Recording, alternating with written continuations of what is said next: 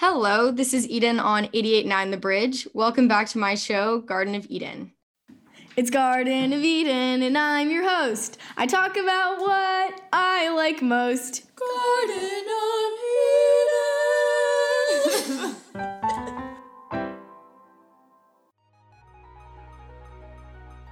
Today, I'm joined with a fantastic guest.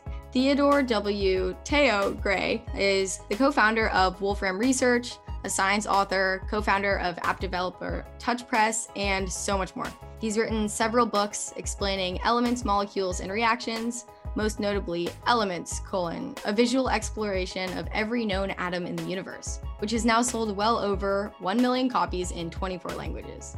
Thank you so much for being here today. Hey, it's great to be here.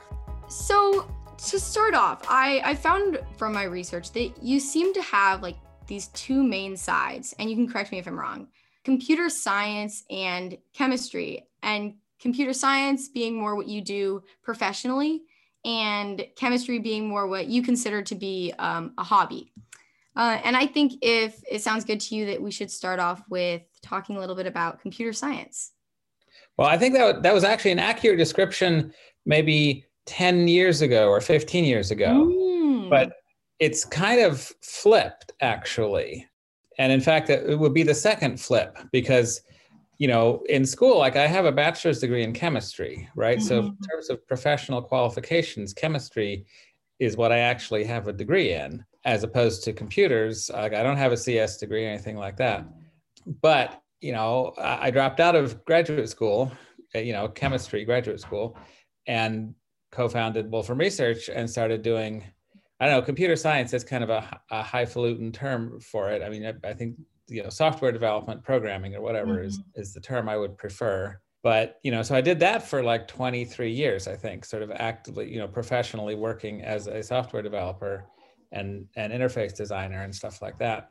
Um, but then I kind of accidentally slipped into writing about chemistry and collecting elements and building this table and such then eventually I left Wolfram. I don't work there anymore. I mean, I still have an office there with all of my elements in it. It's kind of preserved like a little mm-hmm. shrine to me. But I don't like professionally haven't done software development in well over 10 years other than for my own, you know, I just I write my own programs to solve various random problems that I have. Professionally speaking, I've been making a living as a writer primarily about chemistry. Although I recently started writing about other things. Um, so really, you know, like chemistry is now my profession, and mm-hmm. I write programs for hobby type purposes. So you know, it flipped twice, right? I mean, first I was going to be a professor. My plan was to be a chemistry professor or something like that, going you know get a PhD in chemistry.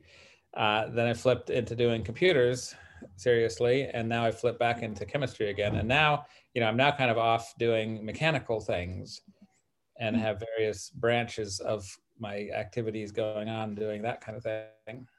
Specifically speaking of um, software development uh, what is your history with wolfram research and what specifically did you do there? And then how are you involved in it today? Well so i mean i was a graduate student at berkeley doing theoretical chemistry and i kind of, i went home to illinois for the summer and also to kind of you know this this this crazy guy Stephen Wolfram was asking me if I wanted to work on a project of his, and I didn't really know that much about it, but it sounded interesting, and so I thought I'd go and work for the summer. You know, when there's no classes, whatever. I thought I would, you know, just work on this for the summer and see what happens. And at the end of the summer, I literally forgot to tell Berkeley that I wasn't coming back again. I was so completely switched over because it was just totally obvious to me that this project was far more interesting than anything that was going to happen to me in graduate school. And like a year later, I got a letter from them saying, by the way, you're not a student here anymore because you haven't responded to us for a year. And they canceled my student insurance or something. So, you know, it's like I basically just evaporated from Berkeley and started working on Mathematica, except it wasn't called that at the time. And then, you know, a year or so later, we officially, you know, formed the company Wolfram Research and the name Mathematica, which was suggested by Steve Jobs, and you know, released version one of Mathematica. And my, you know, my role originally was the user interface, which at the time was Macintosh only. It, I mean, this was back a long time ago. I mean, this was 1988. So, um, you know, the Mac was a relatively new thing. It had just been out for a couple years. The notion of user interfaces as opposed to you're typing like you know at a keyboard and it's like a it's called a glass teletype. It's like you type a sentence you type a line of text it types a line of text back at you um, you know like a command line prompt. That was the normal thing. And this idea of having a mouse you know with windows and you click on things and that was all kind of new and not something that stephen was really familiar with. You know whereas i'd been doing it for a couple years i mean ever since the actually before the mac before the mac came out i'd been doing that sort of programming uh, just as a hobby as a, while i was a student supposedly studying chemistry i was really spending most of my time programming computers which should have been a hint mm-hmm.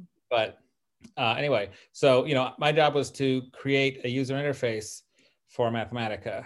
So I invented this thing called notebooks, which is how it's like the primary interface for using Mathematica as a programming language or as an environment for technical computing or whatever we call it. And uh, that's what I then spent the next 23 years doing was, you know, elaborating and developing that. Mm-hmm. That sort of interface portion, and you know, there's now a whole department that works on that, but not me because I left. Okay. So, for I guess people who are unfamiliar listeners who might not know what Mathematica and Wolfram Research are, what would you describe them as in simple terms? Well, I guess it's, it's generically known as a technical computing software package, but it's had various like systems, you know, names of what it's for. The one that I always thought it should have is Mathematica, a system for doing things for which there is no system for doing. um, because what it's really powerful at is if you have some kind of new problem. I mean, let's say you're an engineer and you're designing bridges. You just buy the bridge module from wherever, mm-hmm. and that's a that's a, a known problem. You know, you you you got to get your trusses the right dimensions. How strong is your steel? And you know, you're just working out a particular case of a known problem. But what if you have a completely new kind of problem, something that nobody has ever solved before? There is no off the shelf software that's going to do it for you. There's no spreadsheet or whatever. You have to invent, you know, not only the solution to your problem, you have to invent the tools that you're going to use to solve your problem. And I mean, that's a much more interesting place to be than just applying already known solutions. Um, but it's also it's much harder and more frustrating in some ways. And what Mathematica is really good at is kind of a place where you can experiment with many different techniques and build up tools. And that's what I mean. I use it regularly today, um, doing lots of different things that have very little to do with the development of Mathematica. Because I, I, basically I've become a user, right? I mean, I used uh-huh. to be a developer. Now I'm a user of it. And yes, I do curse my former self for certain bugs that never got fixed and that maybe never will, because I have to live with them now. But I mean, so for example, a few years ago, I was doing some quilting with a robotic quilting machine. So this is a gigantic machine that does the stitching for a quilt. And we wanted to do, this was an ex of mine, we wanted to do really complicated, elaborate patterns. And this is a difficult problem because when you're stitching with thread, you don't want to stop. Like if you want to go from one place to another, you have to cut the thread and pick up somewhere else. And the machine actually can't do that. It will just skip over and then you have to cut this. So you want to try to have a single continuous stitch line.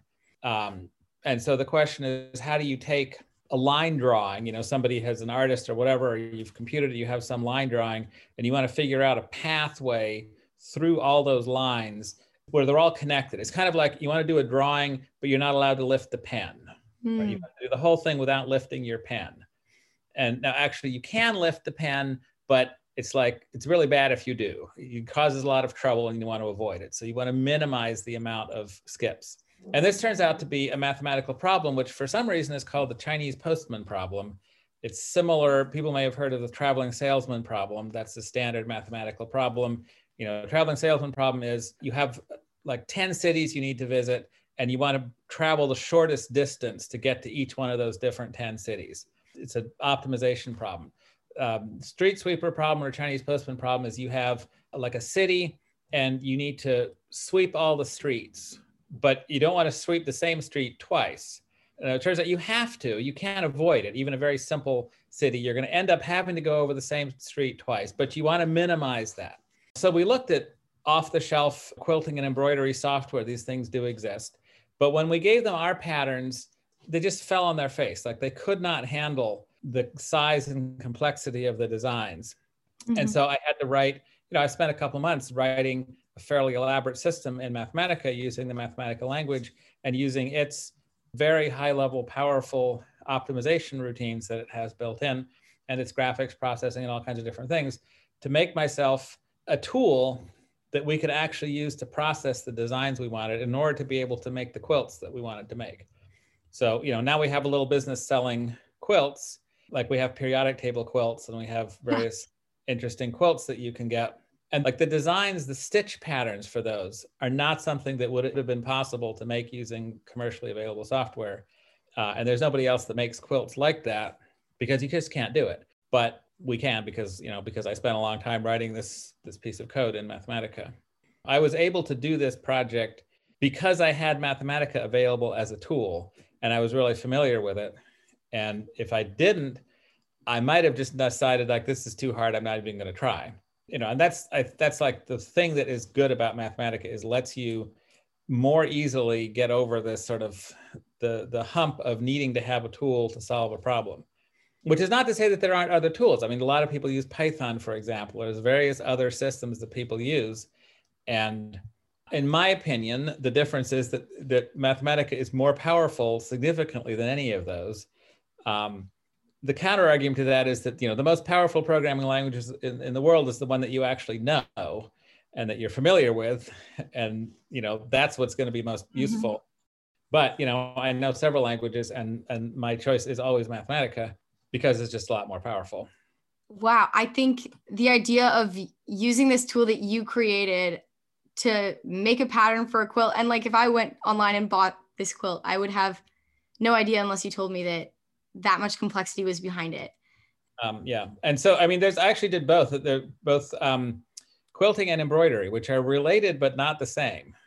So quilting turns out to be this the street sweeper problem, whereas embroidery took me a long time to figure out what is the actual problem. And it turns out it's, I forget what is, the, if there's an official name for it, but imagine uh, like your job is to paint the floor of a house. And this house has really complicated hallways that like branch off in different directions. Like, so you go down a hallway and then it branches and then that hallway branches again.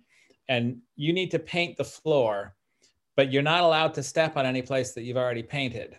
And just to make things more complicated, you have to you're only allowed to move the brush in one direction so you like you have to paint the whole floor when in continuous brush strokes all in the same direction and without ever stepping over someplace that you've already painted. So how do you do this? Well you know you fairly quickly realize that probably what you need to do is you need to walk to the far end of the longest hallway the like the farthest away hallway and work your way backwards from there.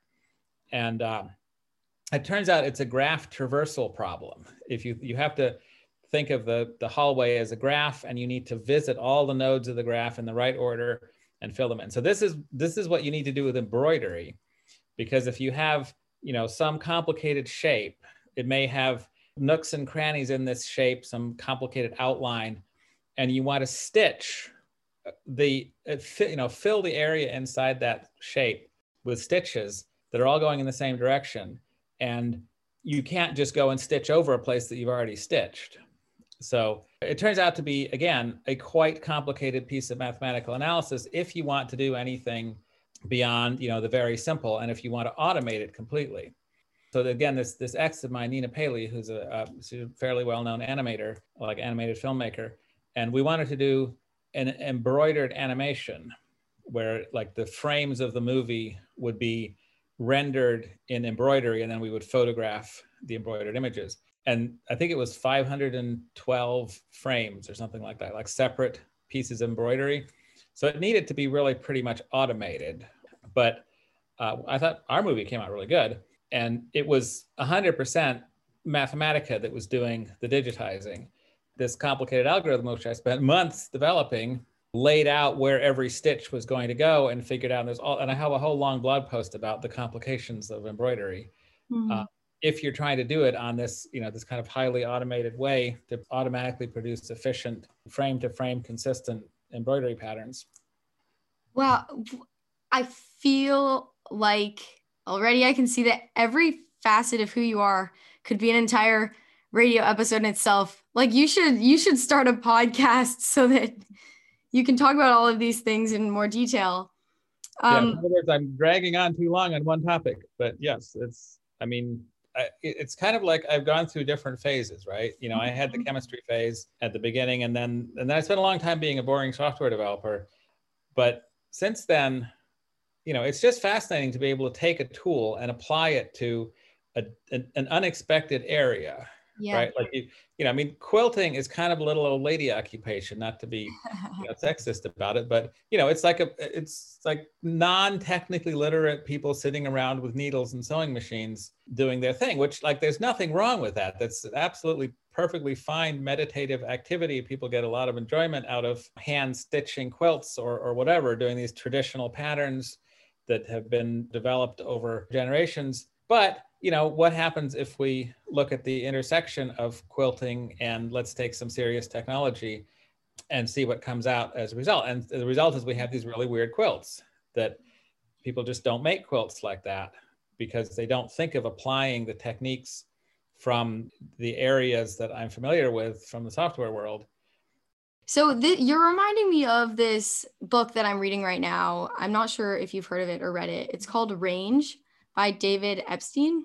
I have not heard of that now. And it's basically about how generalists triumph in a specialized world, which is to say that it's better to learn about lots of things and be interested in lots of things so that when you're doing a specific task, you can kind of synthesize those and apply them to different areas. And the way that you talk about how you're applying uh, Mathematica to quilting is kind of reminding me of range. Yeah. Oh, yeah. No, so I, I think that's that's a very good point he's making. So the way I think of it is is what's called hybrid vigor, um, which I don't know if you're familiar with. So is this a is a term from from breeding, like plant breeding? So you know, corn, for example, you you know you get these beautiful big ears of corn. They look fantastic. They're like much better than the corn from 100 years ago. You know, bigger and much higher yield and just better in all ways. Uh, the way that those plants that grow those particular really good ears of corn, they are actually crossbred between two separate lines. So what they do is they make one purebred line. They like inbreed the corn. They they self-seed it over many generations, and they get this gnarly, ugly-looking, pathetic corn. But they have selected it for certain very specific characteristics that are really great. And then they do the same thing in a different direction on another line, and they have a second gnarly, ugly looking, you know, kind of corn, but it's got certain other characteristics that are very desirable. And if you then cross those two lines, you know, you pollinate one with the other, then all the dominant genes come into play and the recessive genes don't express themselves. And that crossbreeding is then this fantastically great corn that's better than any other corn has ever been. And so what the farmers actually plant in bulk in most of the fields is those hybrids that the previous year they have made out of these two purebred. And the you know the idea is that it's like if you take two two different specialties mm-hmm. and put them together, like you get you get somebody who's really good at one thing and somebody who's really good at another thing, and you get them to work together, that's when you can sometimes really make real serious advances in the world.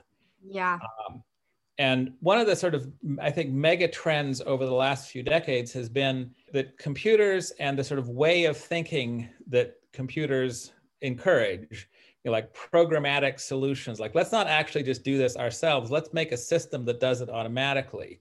Or, you know, let's think about what is the real underlying problem here and how can we solve that in a really thorough way, not just kind of beat around the bush or come up with ad hoc solutions. Let's really understand the mathematics behind it and write a program that will give us the correct answer or you know an optimal answer as best as we can get that's been a really powerful idea to apply to a huge number like one after the other different fields in the world have been revolutionized. Like take something as simple as UPS delivering packages, right? So that's classic travel traveling salesman problem. The UPS guy needs to go to these houses on this route. And how can they do that most efficiently? So one of the things that they figured out by applying computer thinking to this is left turns are expensive, right? Like if you're driving along, if you want to turn right, you can usually turn right right away. But if you mm-hmm. need to turn left, you may end up waiting a long time.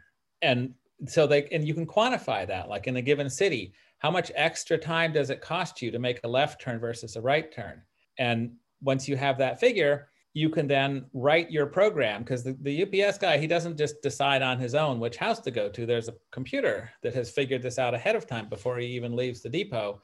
What is the route going to be? And the algorithm that figures out that route can avoid left turns and can figure out something that might you know, seem like a very counterintuitive route, but it's actually much faster because it's taking into account you know complexity that no human could could figure out.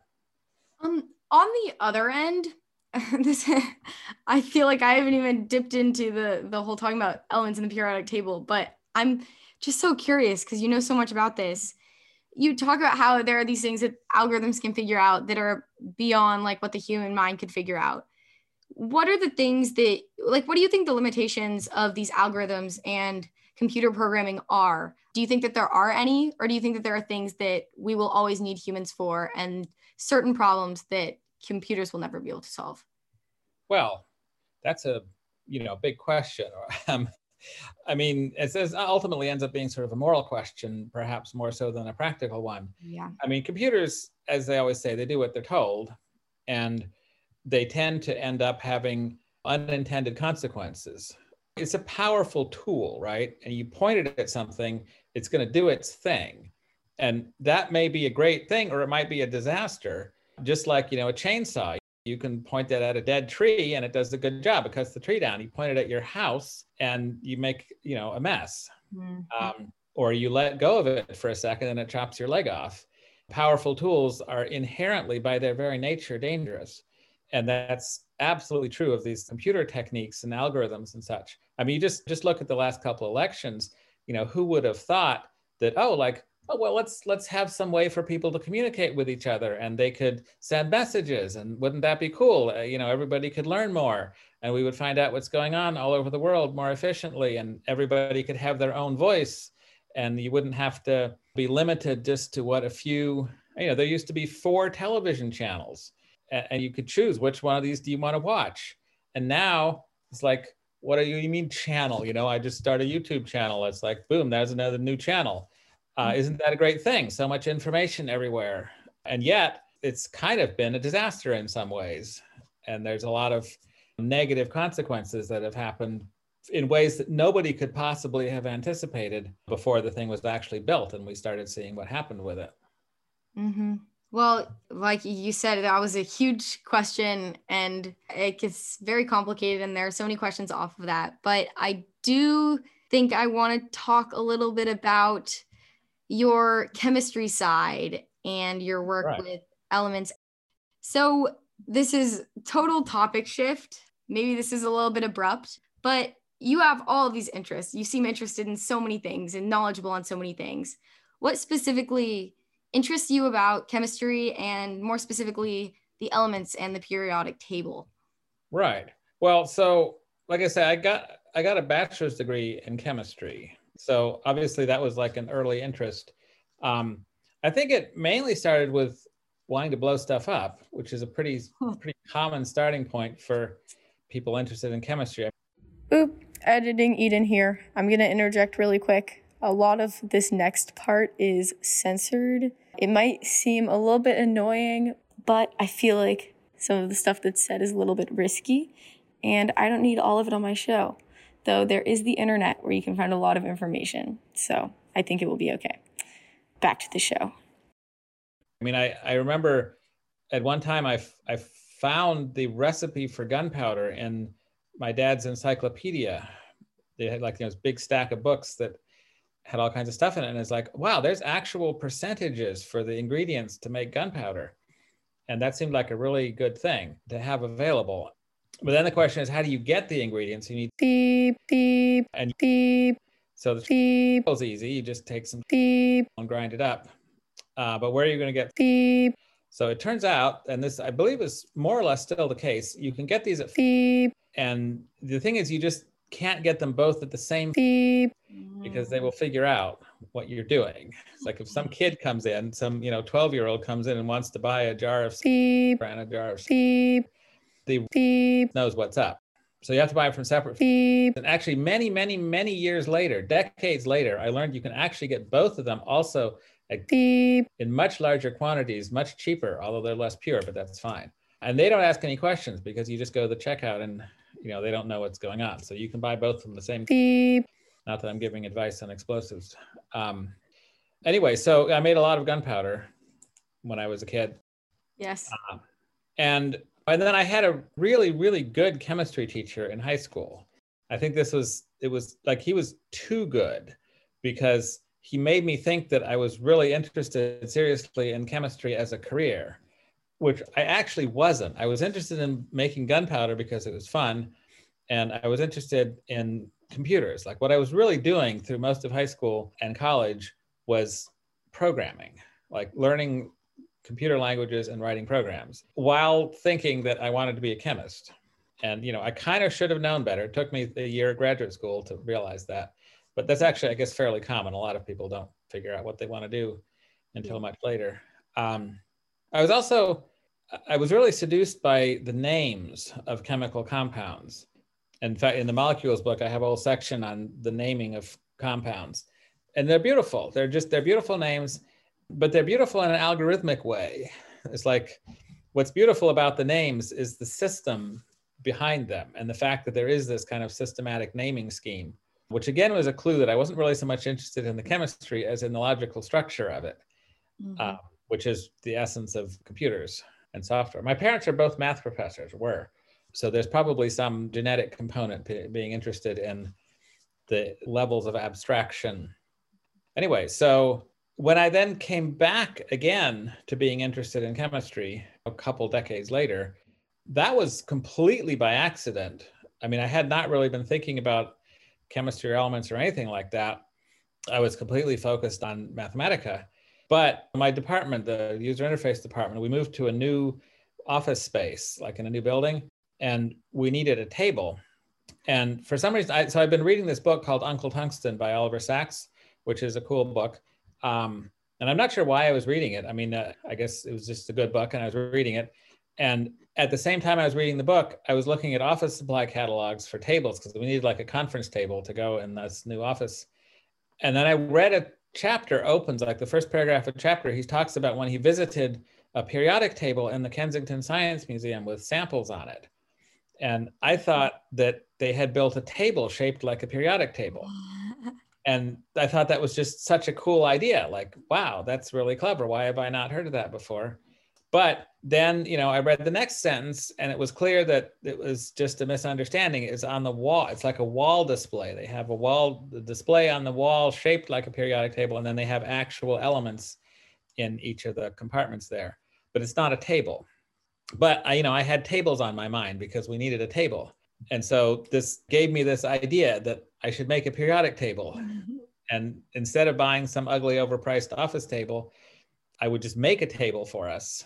And so I did. I spent like a whole summer making this wooden periodic table table for just purely practical reasons, not with any sort of plan. It ended up with individual wooden tiles for each element that had the name and the symbol and everything engraved that were separate pieces of wood and they were loose with a little empty compartment underneath. Like I ended up making basically like 118 little individual boxes with little lids all assembled together into this big table. And so then obviously you want to have elements to put in those little yeah. compartments. Like it's, it's what are you going to do? You can't just not fill in the compartments. And my dad had always been a mineral collector. He had huge numbers of rocks and crystals and things all the time. And he'd always like whenever he would go on a trip somewhere he'd go to a conference he would come back with another rock. And so i thought this will be my my little lifetime collecting hobby. And 30 years from now i'll have a bunch of elements right? Whenever i go mm-hmm. somewhere i'll pick up another element or two. But it didn't work out that way because first of all i discovered ebay yeah it's like, oh my God, I could just actually order six different elements this morning. And very quickly sort of ballooned. And I, I immediately realized like if I don't write down something about each, like I need to take a picture of each one and write a description of what is it, where did I get it, what's interesting about it. Because otherwise I'll just, I'll forget. Like there's no way I can keep track of these hundreds of different elements, uh, samples that I'm getting. And of course I made it into a little website because this, this was kind of, um, uh, early 2000 maybe 2001 or something like that. Anyway so you know the web was was established but it was fairly new and everybody that had a hobby of any kind was putting up a website about it. Mm-hmm. like if you collected pez dispensers i mean ebay was invented by a guy to sell pez dispensers and, and buy it like trading pez dispensers. That was the order, origin of ebay which is just to give you an idea of how random the world is. And now it's, you know, one of those guys was Elon Musk and, and, you know, now he's the richest man in the world or second or whatever. Um, you know, so I started putting up this little website where I had a picture of each thing and a description of it, et cetera. And then I kind of got in relatively rapid succession these two phone calls, one from the people who do the Ig Nobel Awards, Marc Abrahams is his name, uh, and this is like a joke prize they give for accomplishments that cannot or should not be repeated or something like that. And there's a journal of irreproducible results. It's like a joke scientific journal. Anyway, they give out these awards every year and they're always funny and they have a ceremony. And anyway, so he was saying, would he, he's basically asking me, would you be willing to get the 2002 Ig Nobel Prize in Chemistry? Mm-hmm. Because he has this, he, he always, checks because for some people it might be professionally very embarrassing to get one of these things. Uh, and he's, he's very polite about it. And I said, "What "Are you kidding? I mean, I can't imagine a greater honor than to be to get one an Ig Nobel Prize. I mean, that was like amazing." And then I went and had an acceptance speech there, and that was fun. Uh, and then this call from the editor in chief at Popular Science magazine asking to write a monthly column for his magazine about elements and I was like, what on earth makes you think that I'm qualified to write a column about elements? Like I had never done any sort of writing of that nature at all, but I guess he saw my website and he saw all the little descriptions and he's basically was offering me a column and I was like, um, what am I going to say? No, I mean, that's mm-hmm. ridiculous. Of course I'm going to say yes. And then figure out how am I going to do that? And that, you know, that was kind of the slippery slope because I spent 10 years every month doing a column about something to do with chemistry. At first, it was elements, like for the first year, but then we realized that really should branch out to chemistry in general. And that led to, you know, writing books and then this led to, you know, making apps.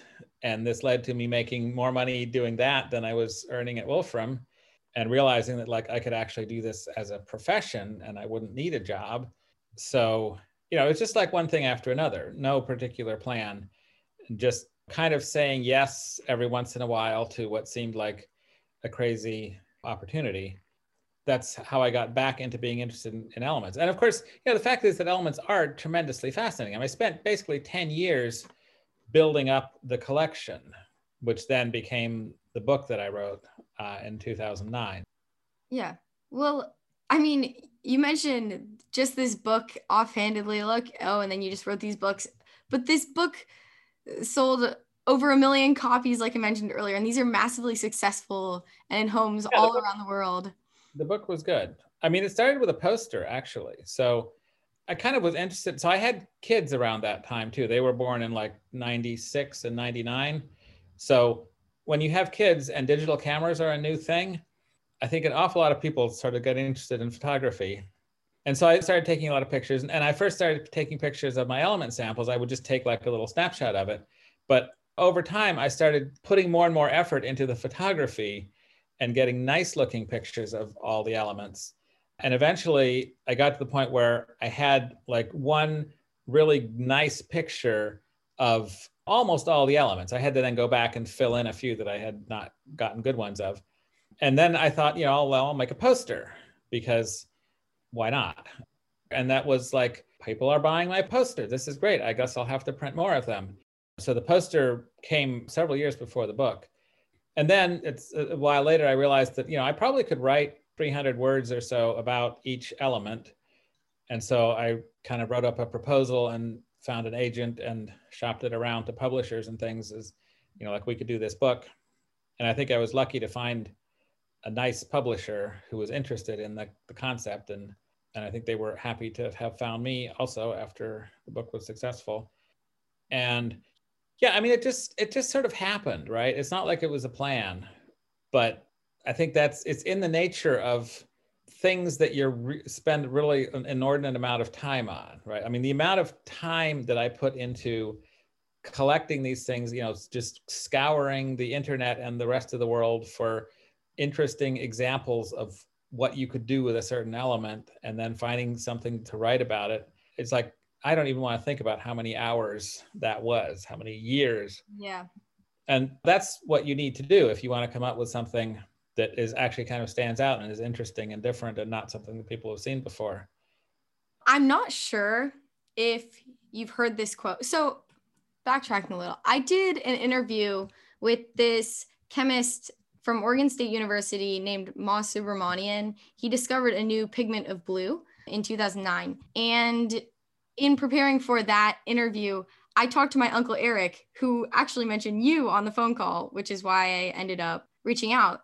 But Uncle Eric told me about this quote chance favors the prepared mind, which is Louis. Oh, yeah. Yeah. Chance favors the prepared. Yeah. And then in my interview, I had it as one of the questions.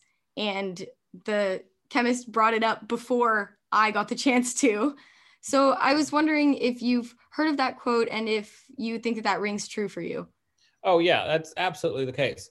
I mean, the the, the world is constantly throwing possibilities at you, right? And the normal thing usually is to just kind of keep walking. That's like it's the, the normal thing most of the time for most people all the time is you just kind of keep going in the direction that you're going and you know 50 years later you die. It's not really necessarily the best plan in life. So i tend to and i think a lot of people who have ended up doing interesting things have the same attitude. Is like keep your eyes open you know don't necessarily go wild. I, I, know some people who do this too much and they end up completely scrambled and go nowhere. But mm-hmm. you know keep your eye open. And if there's an opportunity that really feels like it's pulling at you you know, like basically dropping out of graduate school. That was in many ways not a great idea, right? I was a graduate student at Berkeley, and I, you know, highly selective school. If I just kept going on autopilot, I'd be a chemistry professor somewhere, probably with tenure, probably, you know, with a bunch of graduate students and bored out of my mind. But instead, it was just so obvious to me that this was working on Mathematica at the time was the thing to do. And so I just did that. I, so I, I have a, a story about this. There's a guy, we, we did a project after I, I started this app company with my friend Max. We were doing iPad apps. There was a period of time, some time ago now, when iPad apps were a thing and you know, the iPad was new and people were trying to figure out what are we going to do with this? And there were all kinds of different ideas that people had, different kinds of apps you could make. Some of them successful, some of them not so successful. And we'd published a few, like the Elements had an app that was quite successful. And we published a few other interesting apps. And then we got this bizarre phone call from Bjork, like world's most famous Icelandic singer. She had apparently seen like a couple of different apps that she liked. And she just called up the developers of those apps, like half a dozen different apps, and said, Would you like to come to Iceland and talk about, you know, I have an idea for an app? And again, it's like, what am I going to say? No. I mean, of course, obviously, uh, I'll be on the next flight and so I showed up there, and and there was uh, several other people there, including this one kid. He was like 16 or 17, something like that, who had written a beautiful little app called Sound Drop. It was very simple, very elegant, little sort of musical thing where you would draw lines and little balls were falling, and, and you could make tunes that way. And you know, he was in high school, and he was, I guess, he played drums, and he just developed this little app and she liked it and he came and we all talked about apps and we ended up doing an app which was an okay app. I mean it was not great but it was okay. I spent a lot of time talking to him in the process of developing this app but like a year later i met him in palo alto somewhere i forget why and you know we were just like walking down the street chatting and he wanted my advice about um, oh, oh so so the thing was like when he came to iceland his guidance counselor in high school had advised him not to go to iceland because he had missed too much school right? Like, oh my God, talk about malpractice uh, yeah. of a high school guidance counselor to think that a week of school in some high school in Arizona or whatever is more important than flying to Iceland to meet with Bjork, talk about an app. Like, come on. Anyway, so a year later, I'm talking to him, and he had to choose between going to college or Bjork had asked him to join her band. And his, like, he had these, he developed these kind of computerized instruments things, and he would like perform on stage, but he's really driving his software. And it took me two seconds to say, just go, be, a, you know, be a rock star for crying out loud. You know, you can come back a year later and go to college or start an app company or whatever you want. But in, in the entire rest of your life, you are never going to get a phone call from Bjork asking if you'd like to go on tour with her. Like that, that phone call isn't going to happen again. Certainly not if you say no the first time. I'm very proud of myself for the fact that he did not go to college. Like I talked the high schooler mm-hmm. out of going to college, and it was absolutely the right thing. And I don't actually know what he's doing right now, but you know, he had a great time. And later, I got to see him performing in some concert, whatever, with Bjork, and it was great. And then he, I think he started an app company, and I think he sold it to Google or something. So he's doing okay. And that was just a great example of just pay attention to these opportunities and don't be too scared to say yes to them. Like every once in a while, you just have to say yes. And sometimes that will turn out to be a really bad idea. But I don't know. I mean, in my case, I can count the number of times when a thing like that has come up and when I've said yes, and they have all been absolutely the right thing to do, I think. Well, then to the outsider, eh, like me, you seem like you have all these crazy stories meeting Bjork and having all these awesome career exploration. Like your life is just this awesome, cool thing that has so much success in everything that you do. And it seems like you never make mistakes. And I know that the oh, no, no, no, no, no, no. That's I mean, I know that that is not true for anybody and that it's an illusion. But can you describe some times when you've struggled on something or made a mistake that you regretted or something that you learned from in a project or a class or anything else in your life? I mean, there's just so many, but I mean, I don't, I, it's like, it's hard to list them because I don't think about them. Mm. You know, it's like working at Wolfram. I spent an entire summer going down a blind alley of, of how we could reshuffle how we were doing stuff. And it turns out, you know, by the end of the summer, it was like, this is just not going to work and I need to cut my losses, throw that away, and start over again. And fine, whatever. So we go on. And I, I, could, I could mention some relationships that were a bad idea in retrospect, but maybe I shouldn't. Um, yeah, I mean, there's just lots of things. I mean, the app company, for example, right? So Max and I founded, and, and John Cromie, we founded Touch Press, and we published the Elements app, and we published, you know, like 20 or so different apps, and some of them were really good yeah, we had a Disney animated app that was iPad app of the year in oh. 2013 or something like that. And you know, I thought it was really solid work. Like these were quality, interesting projects. And in the end, like people just didn't buy them anymore. Like there was a period of several years where people would buy our apps and we made money. And then things shifted. You know, people stopped paying for apps. But nowadays, who pays for an app? Apps are free, right? And the kinds of apps that we were making, which were basically like books, like a sort of super enhanced ebook, they basically don't exist anymore. There were several companies that started doing the same thing at the same time as we did. They're all out of business, mm-hmm. and it's just not a thing anymore.